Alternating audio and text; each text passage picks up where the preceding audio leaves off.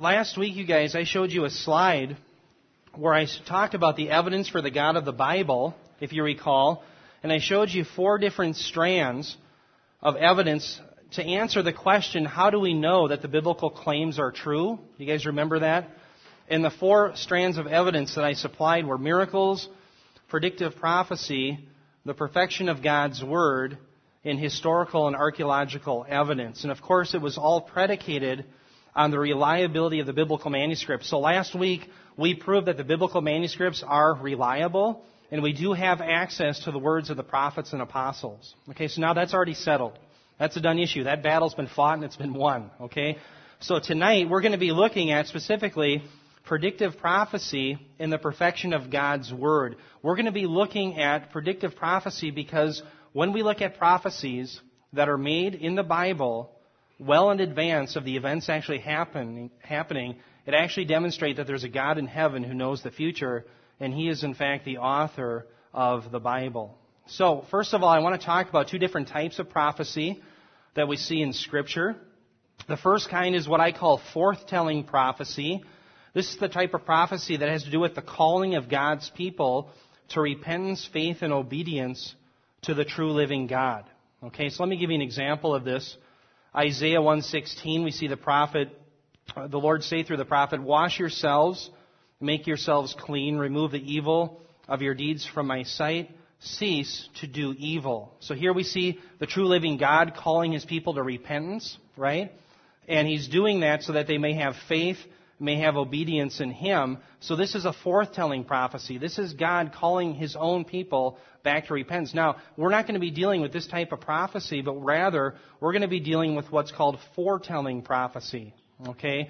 And foretelling prophecy has to do with predictions of future events that come to be accurately fulfilled. This type of prophecy is only possible by God who knows the future. And again, you're going to see spectacular prophecies made tonight that demonstrate there's a God in heaven who knows the future, and therefore we know that the Bible is in fact written by God. Now, I uh, used a man named Barton Payne. He had a book called, uh, I think it's called the uh, Encyclopedia of Biblical Prophecies, if I recall correctly. And in it, he had 1,817 predictions in the Bible that's how many predictions he sees in the Bible total. Okay? And of course, let me show you the breakdown. There's 1,239 in the Old Testament, and there's 578 in the New Testament. Now realize, friends, in the New Testament, some of them are divided between Jesus' first coming, but most of them apply to his second coming, his second advent. Okay? But anyway, if you add those numbers up, you should come up with 1,817 predictions. And then he further breaks them down into non-messianic and into messianic prophecies. And we're going to be looking at both types here tonight. Okay? Now, I want to mention something particular about the accurate predictions found in the Bible. And I want to talk about how the accurate predictions in the Bible are distinguished between prognostications made in the culture today. So, for instance, if you go to Las Vegas, you may hear people give predictions. You may hear predictions about weather. You may hear predictions about all sorts of stuff. Everybody's heard of Nostradamus. By the way, Nostradamus really wasn't right about anything when you start looking at the facts. And I'm going to show you five areas where the Bible really shines and is far different than any other predictions that men come up with. The first category that the Bible distinguishes itself in is this. They are not merely conjectural guesses. Okay? They are not merely conjectural guesses as to future information biblical prophecies are not merely the reading of the trends in the cultures. In fact, you're going to see tonight that a lot of the prophecies are made going against the trends of culture. Okay? Third, they are predictions of human contingencies that are completely unknowable through natural means. Okay? In other words, there's no way to know these events apart from being God because there's very specific things that human beings are going to do and to accomplish that only God would know in the future. Number four, biblical prophecies are made before the event occurs. Then you're going to see that sometimes as far in advance as 1100 years tonight. You'll see that. And then finally, number five, they are often very unusual events being predicted. And I'll show you an example tonight where uh, debris is literally thrown in the ocean to build a causeway to attack a city. And that's, wouldn't you say that's a little unusual? And that's something you don't hear about every day. That you'll see is a prophecy that's made by Ezekiel. Okay? So, those are the five categories that distinguish the predictions in the Bible from prognostications that we see every day. Now, I want to start uh, in our non messianic prophecies looking at Isaiah's amazing prediction of Cyrus. And of course, we see this in the book of Isaiah, chapter 44, verses 26 through 45 4. This is what the Lord says through the prophet Isaiah. He says, It is I who says of Jerusalem, she shall be inhabited, and of the cities of Judah, she shall be built. And I will raise up her ruins again. It is I who says of Cyrus, He is my shepherd, and he will perform all my desire, and declare to Jerusalem, She will be built. And of the temple, your foundation will be laid. Thus says the Lord to Cyrus, his anointed, For the sake of Jacob my servant, and Israel my chosen one, I have also called you by your name. Now, friends, before we start in talking about the amazing aspect of this prophecy, namely the prediction of Cyrus, I want to talk about, notice he's predicting that Jerusalem is going to have to be rebuilt. Well, when Isaiah writes this, and the latest he could have written it is 690 BC, when he writes this, Jerusalem hasn't been sacked yet by the Babylonians. They don't come under siege until 605 BC, and the city isn't completely sacked until 586. So this is written hundreds of years prior to Jerusalem even being sacked, yet he's predicting that in fact Jerusalem is going to have to be rebuilt and the temple. So that in of itself is amazing, right? And in fact, Isaiah 39, he prophesies that Babylon will end up sacking Jerusalem. All right? So right away, even the fact that he's saying this about Jerusalem is astonishing, but let's look at what he talks about Cyrus. This is truly amazing. Again, Isaiah wrote this around 690 BC, and I'm giving it the worst case scenario. It could have been written actually up towards 715 BC, okay? But we know for sure it was written by 690, all right? Now, when did Cyrus come on the scene? Well, Cyrus, he was not even born, my friends, until 599 BC. Okay? So, some, what, 91 years later. So, friends, at the time of this prophecy, his mother hasn't even been born. Can you imagine somebody making a prophecy about our current president, Barack Obama, before his mother's even born? Friends, that's astonishing, calling this person by name. That's what the Lord has done. Now, how do we know that Cyrus is in fact born in 599? We know that because he was 40 years old when he becomes a ruler in 559 BC. Okay, so he doesn't become a ruler until 559. Again, Isaiah writes this in 690 BC. So what is that? Let's, see if I do my math right. It's, it should be 131 years prior, right? Does everybody concur with that math? That's amazing, is it not? And Cyrus does not make the decree to, to bring the Jews back to Jerusalem until 538. 538 BC. Friends, Isaiah writes this in 690. He is calling not just to a particular ruler, he's calling the particular ruler by name. Friends, this is an astonishing prophecy, and it's so astonishing again. That's why liberal scholars had to try to claim that Isaiah must have been written after the, the fact. Okay, and that's why they call it this Deutero Isaiah. So Isaiah, there was two Isaiahs. There was the prophet, and then later on, after these things actually happened, there was another man who just signed his name to the check, so to speak, and then he wrote these things that they happened after the fact. But again, I showed you last week that beyond a shadow of a doubt, we can prove that Isaiah was written by one man, the prophet, the son of Amoz, from 640 to 690 BC. Okay, we have the evidence on our side. All right? So friends, this is a spectacular prophecy and again shows us there is in fact a God who knows the future. Now, let me show you Jeremiah's prediction of Edom's doom. Now, let me talk a little bit about Edom before I get into this. Edom, is everybody familiar with Edom and where they come from? They come from Esau. These are descendants of Esau and if you read in Genesis chapter 25, do you remember when Esau and Jacob are born? There's the prophecy that the older will serve the younger. Does everybody recall that? Right? All right. If you guys recall that the, the where were we? We are talking about uh, Jacob and Esau, right? Jacob is going to end up being served by Esau. Esau is going to have to serve Jacob, correct? And so Jacob is the one who's actually going to be served by the older. Now, normally, the older is the one who gets the birthright, correct? Well, Edom, all of the Edomites are called Edomites because they are descendants from Esau. Now, what does Edom mean? It literally means red. Remember when Esau is born, he appears red, right? And that's why he's called Esau. And he also, he betrays his birthright for what? A red bowl of beans. And so Edom in Hebrew literally means red ones. And so all of his descendants appear red. And where do they settle? They settle in the south area of the Dead Sea in the red rock.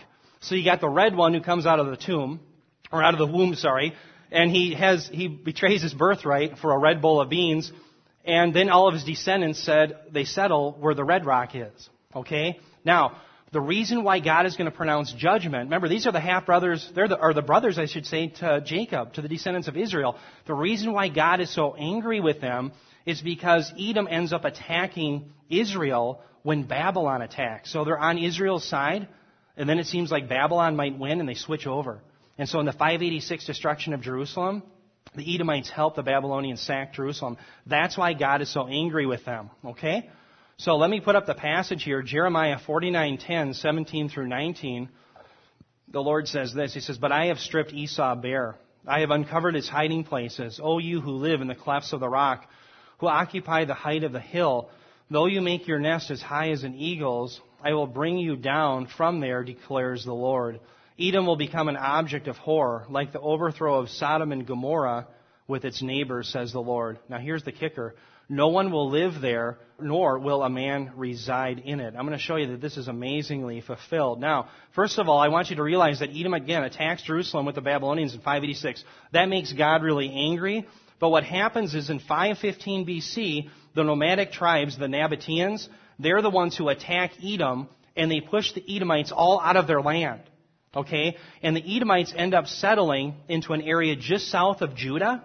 Okay, so they move from south of the Dead Sea to just south of Judah, and they become the Idumeans. Alright? Now let me give you a little history lesson. When Jesus is born in the manger, who is king but Herod the Great? Herod the Great is what? He's an Idumean. He's a descendant of Esau. Right? Now think about it. Herod the Great has the army, he has the power, and he has the money. And yet when you and I are to believe, when we read the birth narratives of Jesus, because remember, Jesus is from who? He's from the lineage of Jacob. We are to believe that the king of Israel is the one in the manger, not the one with the army and the power and the authority, the one from Esau. Do you see the distinction? So there's, there's conflict there, isn't there? But the point is, in our discussion tonight, these men end up becoming Idumeans, the Edomites, and what happens then is in 636 AD, the Muslim assault on the area of Petra leaves not a person left in Petra and the surrounding cities. Friends, I was just there in Israel in October. I went to Petra. There's nobody living there. There's nobody living in any of these cities. The only people that go through these areas are tourists tourists and maybe terrorists. I don't know if there's terrorists there or not, but there's nobody living there. Friends, can you imagine a prophecy hundreds of years in advance saying that all of California would get up and leave? There would be nobody left in California. We're talking about a huge nation. The nation of Edom no longer exists. They all moved up. Now, quite frankly, with the economic shape California is in, that may be a likely scenario. That would be a prognostication, right? But friends, let's face it, this is an amazing prophecy. Not one single person was left in Edom amazingly fulfilling the prophecy we see here through Jeremiah. Again, this demonstrates that in fact there is a God in heaven who has authored the Bible. Now let me show you Ezekiel's prophecy of Tyre and talking about Tyre's doom. Now Tyre is in modern day Lebanon. It was built on the coast and had two, I want you to think about two cities that belonged to Tyre. There was one on the main, the, the mainland right on the coast. And so it abutted up right next to the Mediterranean. But then they also had an island fortress. Okay? And I'll, I'll explain why that's important in a minute. But God is angry again with Tyre because they have in fact sided with the enemies of God's people as well. And they had decided to help the Babylonians in the 586 destruction of Jerusalem as well. So here's what the Lord says about Tyre. In Ezekiel 26, 3 through 4, the Lord says this, Thus says the Lord God, Behold, I am against you, O Tyre, and I will bring up many nations against you as the sea brings its waves. Now let me stop there. Notice it's going to be many nations. Okay? And the nations are going to come up as the sea brings waves. So think of waves lapping against a rock. It's going to be wave after wave of these nations coming against Tyre. Now, we come to the uh, plural pronoun they, and again, that's a reference to the many nations. They will destroy the walls of Tyre and break down her towers. Now, this is an amazing prophecy. And the Lord says, And I will scrape her debris from her and make her a bare rock. All right, now let me continue on with the prophecy. Let's move to verse 7. The Lord continues. He says, Behold, I will bring upon Tyre from the north Nebuchadnezzar, king of Babylon. Now, the reason I'm putting this passage up here is because when we see the rest of the prophecy, you have to understand who the he is. The he that you see here is a reference back to Nebuchadnezzar. Okay, does that all make sense? Everybody with me? So in verse 11 of, 20, of the 26th chapter of Ezekiel, the Lord continues. He says, With the, the hooves of horses, he will trample all your streets. Talking about Nebuchadnezzar again. He will slay your people with the sword, and your strong pillars will come down to the ground. Now, listen to the switch. It went from a third person singular to a third person plural. Also, they, and again, the picture here now is again to the many nations. Okay? And they will make a spoil of your riches, break down your walls, and destroy your pleasant houses, and throw your stones and your timbers and your debris into the water. Now, friends, the reason why I point out the distinction between the he and the they is because a lot of liberal scholars have claimed, hey, Nebuchadnezzar didn't do this. Nebuchadnezzar never pulled this off, and in fact, God's a liar. But friends, notice we have to be careful students of God's Word. God's Word says, yes, Nebuchadnezzar will do his thing, but it's the many nations together that will pull off this final feat of throwing the stones and the timbers and the debris into the water. And friends, you're going to see an amazing fulfillment of this prophecy. Let me show you how this works. Ezekiel's prophecy was written in 586 BC. We know this because in Ezekiel 26:1, it talks about the 11th year from the king, I think it's Jehoiakim. Everything's measured from Jehoiakim. He, is, the, he is actually the king of Judah in 597. Okay? Babylon gets rid of him. Then they put their own king, Zedekiah, in in 597. Well, he lasts about 11 years, then they get sick of him too, and they sack Jerusalem. So when you subtract 11 years from 597, you get 586. So we know conclusively that Ezekiel wrote this in 586. Well, why is that significant? Well, I'll show you. Well, Babylon laid siege to Tyre from 585 to 573 BC. Now, you may be reasoning in your mind, you're saying self. That doesn't seem like too much of a prophecy because after all, couldn't Ezekiel see these things happening? Couldn't he see Babylon approaching Tyre? And you're right, he could. But notice, Babylon laid siege to Tyre, but the final fulfillment of the prophecy is amazing, and it doesn't happen until Alexander's army finished off Tyre in the year 332 BC. Listen to this. By building a causeway to an island fortress Tyre had built, Alexander's army literally scraped Tyre's debris into the sea. Friends, what happened is when the, Babylon, the Babylonians laid siege to Tyre, the people, the, they had, remember the two cities? The one on the mainland was sacked, and it was razed to the ground. And all of that debris uh, what happens is, remember the people of Tyre, they take all their valuables and they go out to this island fortress. Well, Alexander and his generals are so tenacious, they take the debris left from the mainland city and they throw it in the water. And they build this big dock, this big causeway that leads out to the island fortress. Friends, look how amazing the fulfillment is of these prophecies literally, this was fulfilled. Look, look at this. Again, Ezekiel 26:4. And I will scrape her debris from her and make her a bare rock. Or 26:12. And throw your stones and your timbers and your debris into the water. Friends, this was prophesied some 200 years in advance and yet was fulfilled to the very T. That's exactly what Alexander and his army did. Friends, this is an amazing prophecy.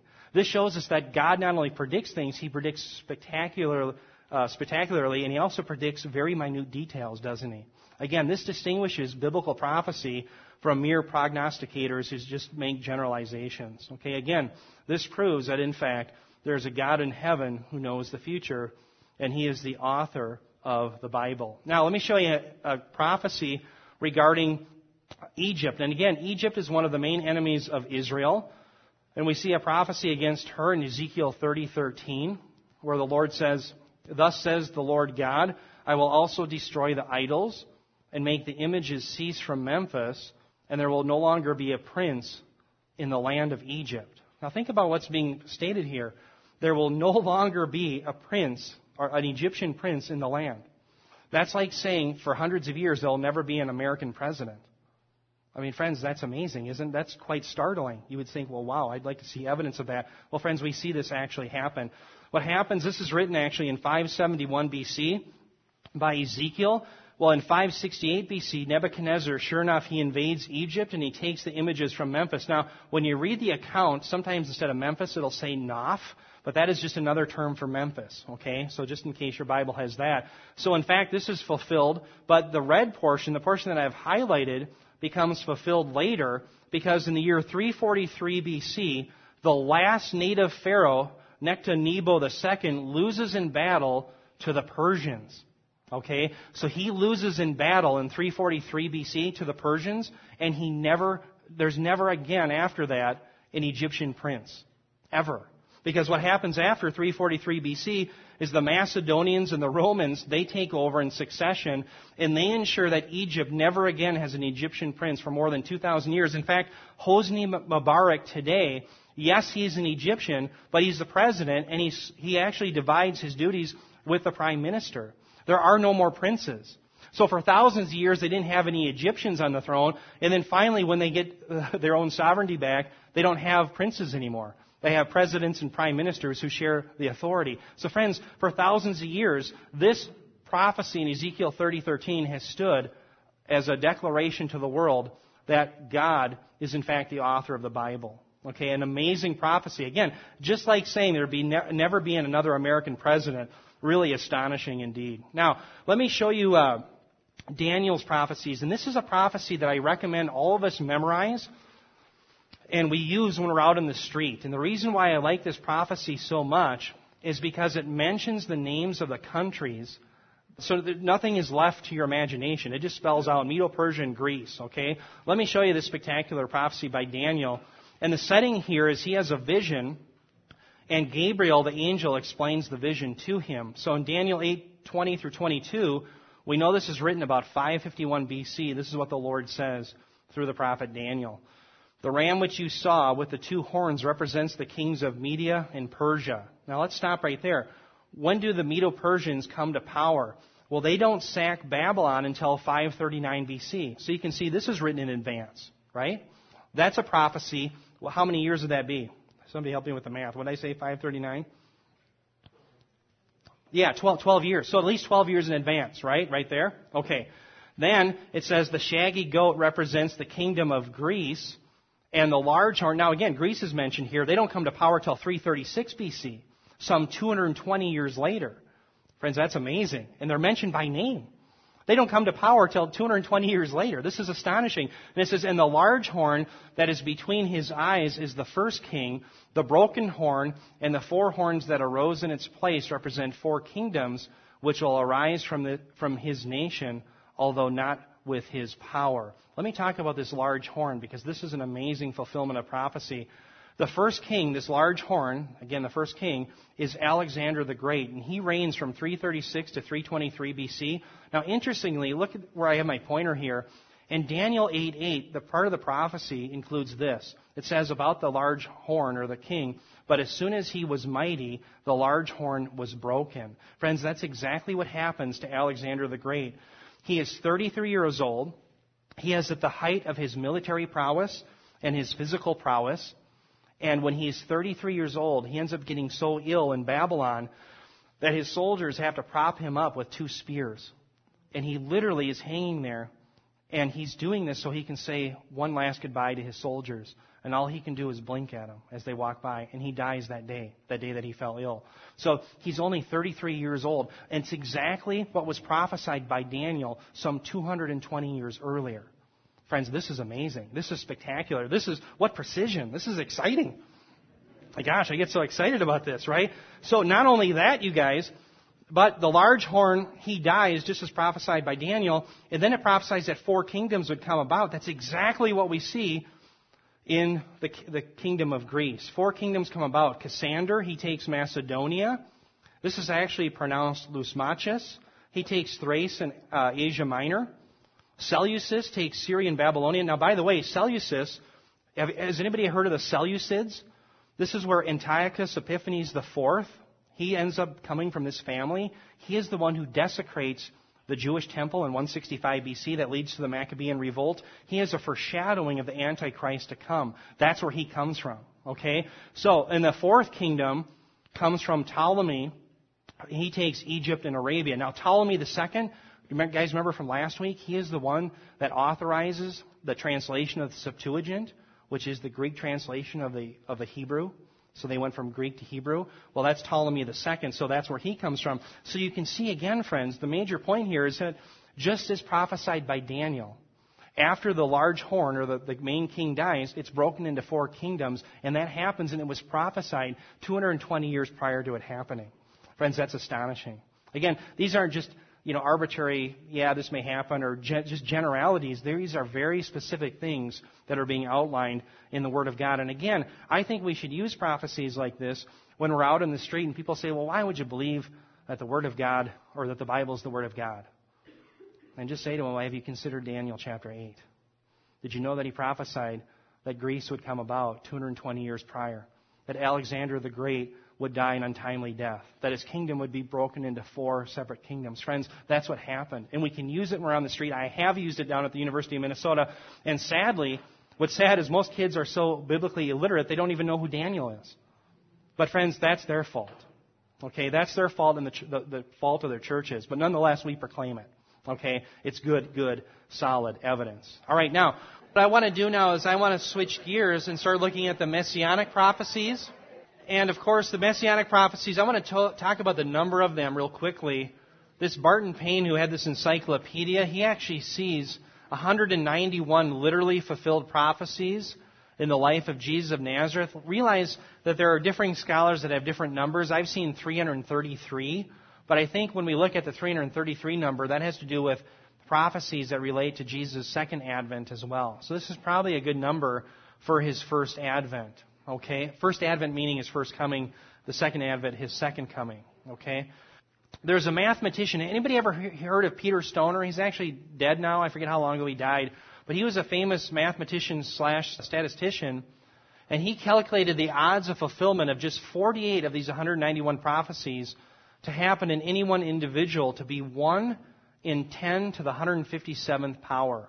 Now, I have heard the analogy, and I don't know who calculated this and who has the time to calculate these things, but I've heard it said that the same odds would be akin to if you took the state of Texas and you filled it up to the waist, your waist level, with coins, specifically I think uh, nickels were used, and you marked one of the nickels that are stacked waist high in all of the state of Texas, and you took a person who's blindfolded and you told them to select a coin, and they had, of course, select the one that's you painted red they have the same odds of picking the red coin as one person fulfilling all these prophecies. Now, why is it so spectacular? Because one man is fulfilling a lot of variables. Think about all the different cities that existed. He comes from one that's prophesied. Think about all the different ways he can be betrayed. Well, he's betrayed by 30 pieces of silver, by a friend. His disciples leave. All these different things he can't help unless he's God. In other words, no mere mortal can contrive these things. You see what I'm saying? And all these different events, all these different scenarios, they focus into one man, Jesus Christ. Jesus of Nazareth. So, anyway, this is tremendous, friends. The odds of these things happening are astronomical, and again, gives us more evidence to use on the street to show people that Jesus is, in fact, fully God, fully man, the long awaited Jewish Messiah. Now, the prophecies, again, prophecies we're going to focus on are the ones that Jesus could not manipulate if he were not, in fact, God. So realize I could get into a lot of different prophecies. The ones we're going to be looking at are ones that he cannot contrive. In other words, you can't, friends, you may be, um, let's take an example. In Zechariah 9 9, Jesus did contrive that. He brought the donkey together and he rode it into Jerusalem. Okay, and he fulfilled that prophecy. Don't get me wrong, it's still spectacular.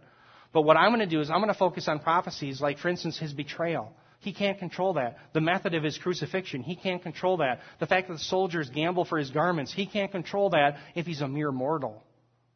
But he can if he's God. And that's what we're arguing for. He is, in fact, God. The, the, the, God and the Father, Son, and the Holy Spirit are the ones who are, in fact, dictating the fact that these prophecies will occur. Okay, so let me show you the first one that I really like. Micah 5 2 it's written by Micah the prophet. He is prophesying primarily to Judah. And he lives around 700 BC. And I want, want you to see the context of this passage. In Micah chapter 5, Micah has bad news in the first verse. He talks about the fact that Babylon is going to sting and insult the king of Judah. Okay? And so this is the insult that happens when the Israelites, the, the, specifically the southern kingdom of Judah, are brought into captivity. But the good news comes here in verse 2, and this is actually part of the gospel. Here comes the good news. Even though Israel is going to lose their leadership, they're going to lose their nation, one day good news is coming, and that's where he picks it up in verse 2. He writes this, he says, But as for you, Bethlehem Ephratah, too little among the clans of Judah, from you one will go forth for me to be ruler in Israel. His goings forth are from long ago, from the days of eternity. Now I want to look at the end right there. Notice, whoever is going to come forth comes from days of eternity, literally of eternal. That's what it says in the Hebrew, of eternal. And so whoever this is, is not a finite being. This is no mere mortal. The Messiah who's going to come from Bethlehem is eternal. Well, who is the only one that's eternal in the scriptures? Well, God. Um, again, our Exodus 3 theology. Who should I say that sent me to the Israelites? Moses asked. God says, Tell him I am sent you. He is the eternal one, whether we believe in him or not. He is the eternal one, whether we can describe him or not. He is the eternal one, the self existent great I am. And that's exactly what's being prophesied here. This person that's going to come from Bethlehem is God. Now, the other thing I want you to notice is where does he come from? Well, he comes from Bethlehem. Now, a lot of you probably know this, but the term Beth, Beth in Hebrew means house. So anytime you see Bethel or Bethlehem, it's house of something. Bethel is the house of God. Well, Bethlehem, lechem is bread in Hebrew, so this is the house of bread. Okay? So now what does Jesus call himself? But he says in John 6:35, "I am," and of course this is a, a, an attestation to his deity here. I am what the bread of life. So here we have the bread of life, who was born where in the house of bread. Okay? And what's more, Jesus says this in John 12:24. He says, "Truly, truly I say to you, unless a grain of wheat falls into the earth and dies, it remains alone, but if it dies, it bears much fruit." What I'm going to show you in a couple slides is that the bread of life is born in the house of bread. He's buried not just on any day, friends, he's buried during the feast of unleavened bread. Okay? So this is astonishing. This is great prophecy and again fulfilled in one person. Again, this demonstrates, friends, that there's a God in heaven who is manipulating these events because no, no, mere mortal could make them happen. Now, let me show you a spectacular prophecy that I've actually talked about before. And this is in Daniel chapter 9, where he predicts the very day that Jesus will come into Jerusalem. It's called Lamb Selection Day, Daniel 9, 24 through 26. And the setting here in this prophecy is that Daniel had prayed for the restoration of the people of Israel and for Jerusalem and for the temple. And he gets this answer through Gabriel. So Gabriel is giving him this information, and this is the answer for the restoration of Israel. Gabriel says to Daniel, 70 weeks. Now let me, let me actually let me stop right there. Right there. 70 weeks, by the way, is the same thing as saying 70 uh, heptads. Heptads are units of seven. So right away we have to figure out through context what this heptad, this week, is a unit of. It can be weeks, years, months, and so forth. Well, what we find out in context is it's 77 years. In other words, 70 times 7, which is 490 years. So instead of saying 70 weeks, you could say 490 years have been decreed for your people and your holy city to finish the transgression, to make an end of sin, to make atonement for iniquity, to bring in everlasting righteousness. So you are to know and discern. Now here comes the starting point of the prophecy that from the issuing of a decree to restore and rebuild Jerusalem until Messiah, the Prince, there will be seven weeks and 62 weeks. And again, these are weeks of years. So that, friends, is 483 years.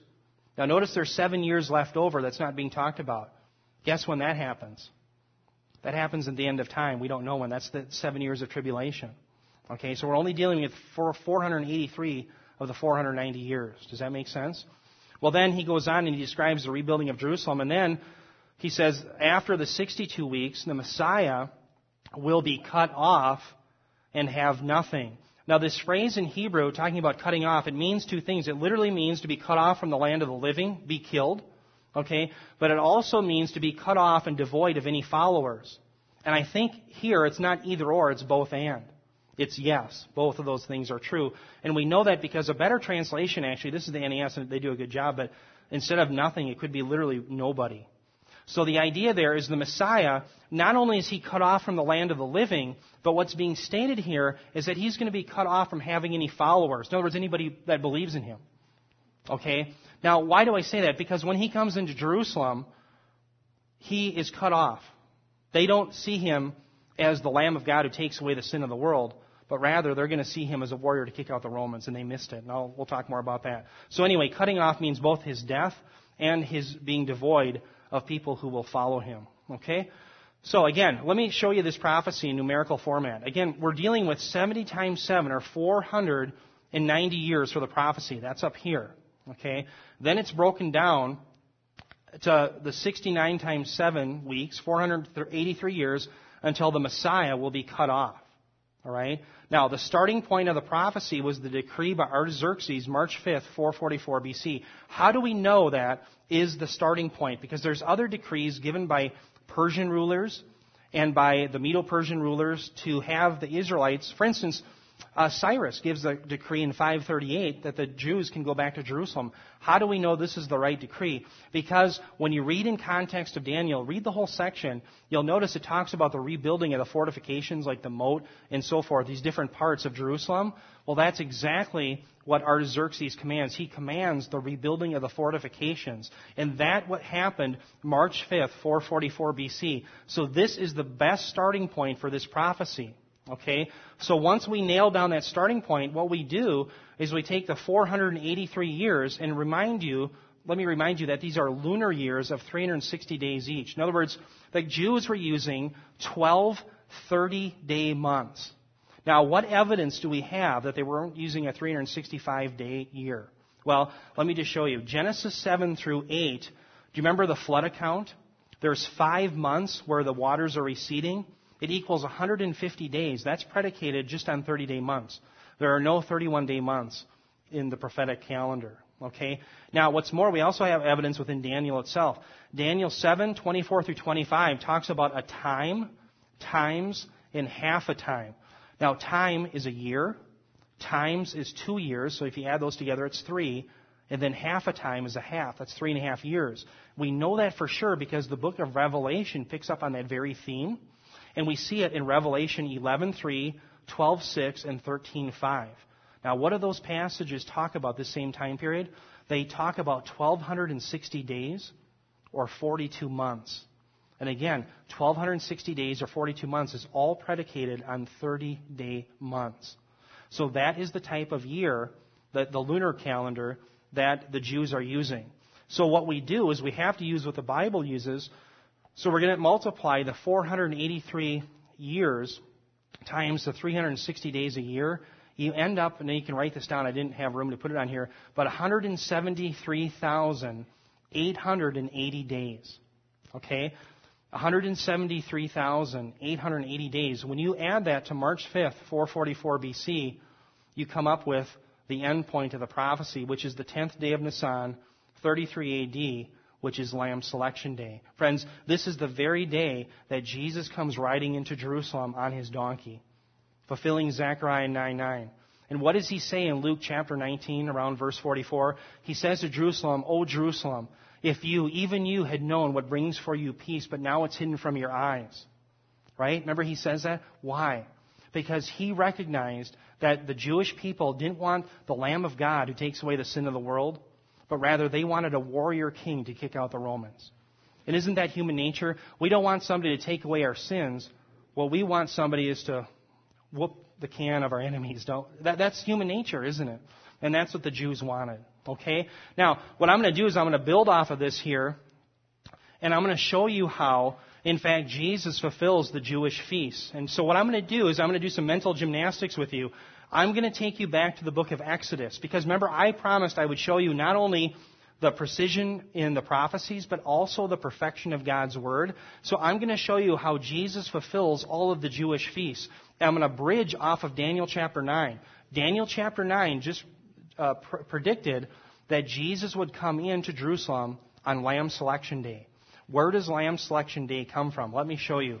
We have to, to find this out, we have to go back to Exodus chapter 12. Now, what happened in Exodus chapter 12 was, if you recall, this is the most important month of all the months for the Israelites. Why? Because God is going to take the Israelites out of Egyptian captivity. This becomes the primary redemptive event in the minds of all Israelites. The month that they came out of Israel or out of Egypt, and they came and they started heading towards their promised land. Okay, does that make sense? So, in Exodus chapter 12, verses 1 through 3, God says this is going to be the month of months for you, and He commands that each family selects an unblemished lamb, and they're to do it on the tenth day of the month. Okay? So again, Jesus comes in on this very day. He is the, so now, remember, since 1405 BC, every year, Jews have to select an unblemished lamb. They did that for hundreds and hundreds of years. And finally, one day, Jesus comes riding in on that very day, and he's saying, Choose me. So spectacular, right? But let me just, for the sake of time, continue onward. What else does God say in Exodus chapter 12? Well, in verses 6 through 7, he says, Each family must slay the Passover lamb on the 14th day. Okay? And then, in verses 15 through 20 of Exodus, he institutes the Feast of Unleavened Bread. And that's on the 15th. And then there's a feast that's very important for us and our understanding of redemptive history called the Feast of First Fruits. That happens on the 16th day of Nisan, according to Leviticus 23. So you see how these all line up? Let me show you the last seven days of Jesus' life and show you how he fulfills all these feasts. Again, Jesus comes in, friends, not just on any day. He comes into Jerusalem on the 10th day of Nisan, Lamb Selection Day, and then he's cut off. The Jews want nothing to do with him, right? They want a military ruler. They don't want the Lamb of God who takes away the sin of the world.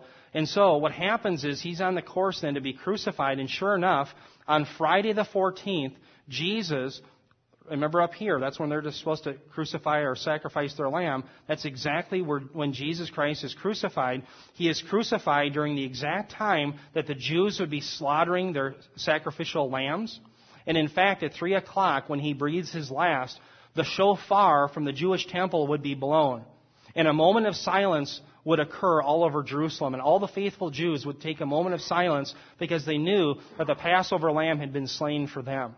And it was a prophecy that pointed them forward to the day of Messiah. But little did they know on the 14th day of Nisan, 33 AD, that at the moment the shofar blew and there was silence, their Messiah was actually on the cross and said, It is finished. The very time that the shofar blows. He fulfills that. Okay? So, he fulfills this Passover lamb idea perfectly. But what's more, friends, is he's buried in the ground on that very day. And remember, to the Jewish reckoning, any part of a day is considered a full day. So Jesus is buried in the ground on the 14th, right here. So any part of a day is a full day. So that's day one, day two, day three. Okay, because that's when he's raised from the dead. But notice, friends, he's in the ground the full day of what day? The feast of unleavened bread. Remember, the bread of life, he comes from the house of bread. He's buried not just on any day, but during the feast of unleavened bread. What's leaven a symbol of? It's a symbol of sin. The sinless bread of life who says, Unless a kernel of wheat fall into the ground and die, how can it bring forth life? Who's from the house of bread is in the ground in the feast of unleavened bread. Friends, this is spectacular.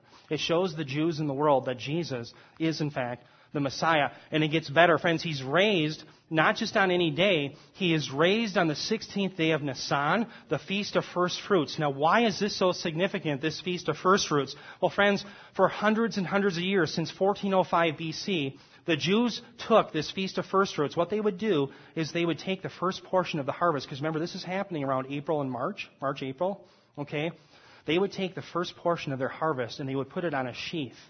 And they would do what's called a wave offering. That was what the Feast of First Fruits was. And what they were saying to God was this. They were saying to God, Lord, we have this much of the harvest already, and one day we expect, because you're trustworthy, we'll get the rest. So, friends, Jesus is raised not just on any day, He's raised on the Feast of First Fruits. And so, friends, you and I, in a sense, have our Messiah as our wave offering. What we can say is this to the Lord. We can say, Lord, we have this much of the resurrection, but we know you're trustworthy. And we trust you that one day the rest of us are going to follow. because we're the rest of the harvest. And that's exactly what Paul picks up on in 1 Corinthians 15:20 when he says Jesus Christ is the first fruits of the resurrection, meaning one day you and I will follow. We're the rest of the harvest. See friends, he's not just raised from the dead on any day, he's raised on the feast of first fruits. Friends, this is amazing. It's amazing fulfillment that Jesus fulfills all these feasts, but it even gets better. Okay, now I know I've thrown a lot at you, and by the way, if you feel overwhelmed, good. We should feel overwhelmed. Friends, this is amazing. God's Word is so powerful. And what I want to show you is the precision in the number of details because they are overwhelming. And again, it demonstrates that in fact there's a God who has authored the Scriptures. Let me show you how this continues. Well, let me tell you the story. Do you guys remember when the first Pentecost happens? It happens 50 days after the Saturday. Okay, you've got the Saturday, which is the Sabbath. The day after that, you count 50 days.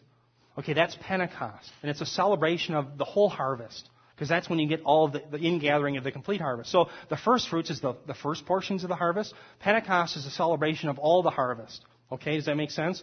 Well, what we see is the first Pentecost happens where? At Mount Sinai. And what happens at Mount Sinai but the giving of the law? Moses goes up to meet with God at Mount Sinai, but what happens is the Jewish people, they can't see him. They can't see God. And so what do they do? They build a golden calf. They fall into idolatry and they sin against the Lord. And what happens is God is so angry, He gives the judgment to the Levites. He allows them to hand out swords to the people. And what happens? 3,000 perish, don't they? 3,000 die that day. But now, what I want to show you is to contrast that with the Pentecost that happens in the New Testament. Because this is a fulfillment of what Jesus did for us through the new covenant, which is in His blood. Let me show you. Exodus 33:28. This is the first Pentecost over here. 3,000 perish at the giving of the law. But the new covenant at Pentecost in the New Testament in Acts 2:41, at the giving of the Spirit, 3,000 come to eternal life.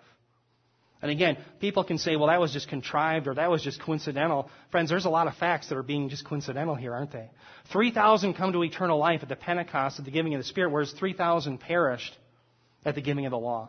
Now, is that coincidental? I think not. And again, these are facts that we can bring up to the lost and say, can any single man contrive this? Has there any time been an author in human history that has been, in, been able to articulate a novel this intricate, this intricately woven, where Genesis all the way to Revelation is saying the same thing? I think not. And again, friends, this is evidence that Jesus Christ is in fact the long awaited Jewish Messiah. Okay? Now, let me show you some more amazing prophecies We'll go through some of these, and there's just a list. You guys probably have your own list too. Let's just go through some of these. Again, Exodus 12:46, it talks about how the Passover lamb could not be broken, none of its bones. And then in Psalm 24:20, we see the same prophecy applied to the Messiah that none of his bones could be broken. And sure enough, none of his bones are broken on the cross. Why? Because remember the soldiers, they go to sledge his legs. And why don't they? They find out he's already dead by thrusting the spear in his side. Remember, they had to. Um, the way you die on a cross is you asphyxiate. So in order to speed that process up, if you weren't dying fast enough, they'd sledge your legs, and so you would asphyxiate then. Well, Jesus was already dead. And again, that fulfills these prophecies. Um, Zechariah 11:12, he'd be betrayed by 30 pieces of silver. Again, friends, how can you, if you're just a mere human, how can you contrive or you know make this happen? The fact, the, the way your enemies will betray you, you can't make that stuff up. You can't make that happen. You can't make your enemies hate you for 30 pieces of silver, right? Maybe for 20, but not for 30. Zechariah 13:7, he's forsaken by his disciples. Psalm 16:10 is a really amazing prophecy of his resurrection. Psalm 22, there's many things in here. Let me just give you three. The Messiah would be sneered and mocked at. His hands and his feet would be pierced. By the way, that's a thousand years before crucifixion came into vogue. His clothing would be gambled for. Psalm 41:9, uh, he'd be betrayed by a friend. Psalm 69:21, the Messiah would be given gall and vinegar. Think about this. Jesus is offered two different drinks when he's going to the cross. Remember, he makes a promise at the Last Supper that he would not drink of the fruit of the vine until he drinks it anew with us in the Father's kingdom. Remember, the first person offered him fruit of the vine mixed with a narcotic? He spits that out. Why? Because he's going to take the complete wrath of God upon himself, but he's also made a promise to you and I. The next time he drinks the fruit of the vine, is with us in the Messianic kingdom. Right? Isn't that beautiful? But what he does accept is this what's called sour wine in your English versions, if you're reading the NAS. And that's actually gall and vinegar. And he does that because this isn't fruit of the vine, according to the Hebrew's mind. And therefore, he's actually fulfilling Psalm 69:21. So he's fulfilling two prophecies by what he drinks and doesn't drink on the cross. Does that make sense? Again, amazing fulfillment. Psalm 132:11 and 2 Samuel 7:14 says that he'd be a descendant of David. Let me talk about this real quick. When I was in Israel on our trip in October, Deb, you remember when we had the Messianic Jews come and speak? There was a Messianic Jew who made a great point. He said what brought him to faith in Jesus Christ was the fact that when he talked to his rabbi, he asked him a question. He says, Rabbi, how do we know when the Messiah comes that he is in fact from the lineage of Abraham, from Isaac, from Jacob, from Judah, and from David? All of our genealogical records were destroyed in the 70 AD destruction by Rome. The, his rabbi had no answer. And so, friends, do you realize that Jesus Christ is the last one that had the genealogical record intact that could actually back it up? In other words, not only did the genealogical record support all of Jesus' claims, but he was the last one before the destruction of 70 AD that had the genealogical record intact to prove it. So nobody else now, friends, can prove that they're in the genealogical ancestry of David. Only Jesus could. And again, that's powerful information. We can use that when we're witnessing to the Jews. Let me just show you some passages out of Isaiah, and I'm going to finish tonight out of Isaiah 53. So let me just show you some more things that would happen to Messiah. He'd be beaten and spat upon. In fact, his uh, beard would be pulled too. That was a big thing. Isaiah 53 3, he'd be rejected. Messiah would be killed the Messiah would be buried with a rich man. Notice singular. Who was uh, Jesus buried with? He was buried with just one man, Joseph of Arimathea, and I'll show you that in the next slide. Isaiah 53:12, the Messiah would be crucified with criminals, and sure enough, that's exactly what happened. So tonight, what I want to end on is one of the most amazing prophecies that we've ever seen, really, and I think that that's in the Bible, because we see the gospel probably most art, accurately articulated in Isaiah 52:13 through 53:12. Now, what I want to do is remember Bob preached on this and it was a great sermon about the gospel in Isaiah 53. I want to talk about that. I want you to realize that this passage of prophecy is what's called an inclusio. And what that is, it's a structure where you have bookends. Okay? And you have bookends, in other words, that kind of set the whole prophecy off. And the bookends usually will say the same thing. Okay? In other words, you have the same theme in the beginning as in the end. Does that make sense? This is what's called an inclusio. Well, what we see in this prophecy is remember, there's a lot of suffering going on here with the Messiah. So this prophecy is bookended in the beginning and in the end with his exaltation, his resurrection, his uh, glorification, that sort of thing. Okay, so let me show you. It starts off in 52:13. This is the beginning of this section, actually. And Isaiah says this. He says, my servant will prosper. He will be high and lifted up. Okay, so this is talking about his exaltation. Then, at the very end in 53:12, we see the same theme. Therefore, I will allot him a portion with the great, and he will divide the booty with the strong. Okay? Now, these are two, again, the bookends saying the same thing. Now, let me show you a contrast as we continue in the prophecy. Here's a contrast. 52:14 says his appearance was marred more than any man. And again, in 53:10 we say, "He will see his offspring; he will prolong his days." Now, this is actually a reference here to his resurrection. Okay? So again, that's contrasted with his beating and the appearance that was more marred than any man. Now, in the middle, what I want to focus in is Isaiah 53, 5 through 6 and verse 9. And that is kind of the core of his substitutionary atonement. Now, what I want to do is I want to set up a challenge that Jewish people will throw at us because this is the most powerful testimony that Jesus Christ is the Messiah. And the only way they can try to get around it is to try to say that the suffering servant that's being talked about here is actually Israel and not Jesus. Okay? Now, let me say it this way. Often in Isaiah, when you see third person singular pronouns talking about he, a suffering servant, Many times it is talking about Messiah, but there are occasions where that is a reference to Israel. But what I'm going to show you is evidence within this text that we can prove beyond a shadow of a doubt that Israel is not being talked about here, but rather Jesus or the Messiah. Okay? Why that's so important is then we can use this as a messianic prophecy and eliminate the possibility of Israel being the suffering servant here. Let me show you how we do this. Let's first of all look at verses 5 through 6. So this is verses 5 through 6 here. And it says, But he was pierced, and of course this is Messiah, was pierced through for our transgressions. He was crushed for our iniquities. The, chast- the chastening for our well-being fell upon him, and by his scourging we are healed. Now that's verse 5. Let me stop there. Notice all the underlying verbs. Each one of these is what's called a passive verb in the Hebrew. It's a nifal, pual, poal, and so forth. These are all passive verbs. And when we see a passive verb, the question we have to ask ourselves is, who is the agent that's perpetrating the, the event? Because this is happening to the Messiah. Well, who's perpetrating it is God the Father. Okay, so this is even showing us a reference to the Trinity here in Isaiah 53. It's a passive verb. Somebody's doing it. Who's doing it? It's the goodwill of the Father. He's the one who's doing it. And we see that even in the grammatical construction of the passive verb. Okay? Now, let's move on into verse 6. Notice it says, All of us, like sheep, have gone astray. Notice the distinction between us and he and him. Us is a reference to Israel and the he or the him is the Messiah. Do you see the distinction? The plural is Israel, and the he is the Messiah. How is it that any Jewish person can claim that this passage is about Israel? No, friends, it says all of us like sheep have gone astray. Each of us has turned to his own way. In the scriptures, there are always two ways. There's the way of the child and the way of the wise man. There's the way of the fool. There's the way of the wise. There's the way of perdition and the way to heaven. There's always only two ways. And what the scripture is clearly declaring here is that all of these people, whoever they are, they've gone astray and they've gone their own way.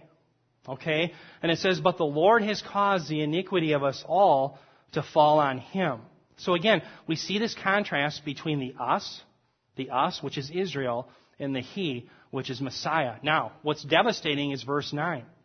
It says, Yet he was with a rich man. Again, that's Joseph of Arimathea. Tremendously accurate predictions, written 700 years before he was even born.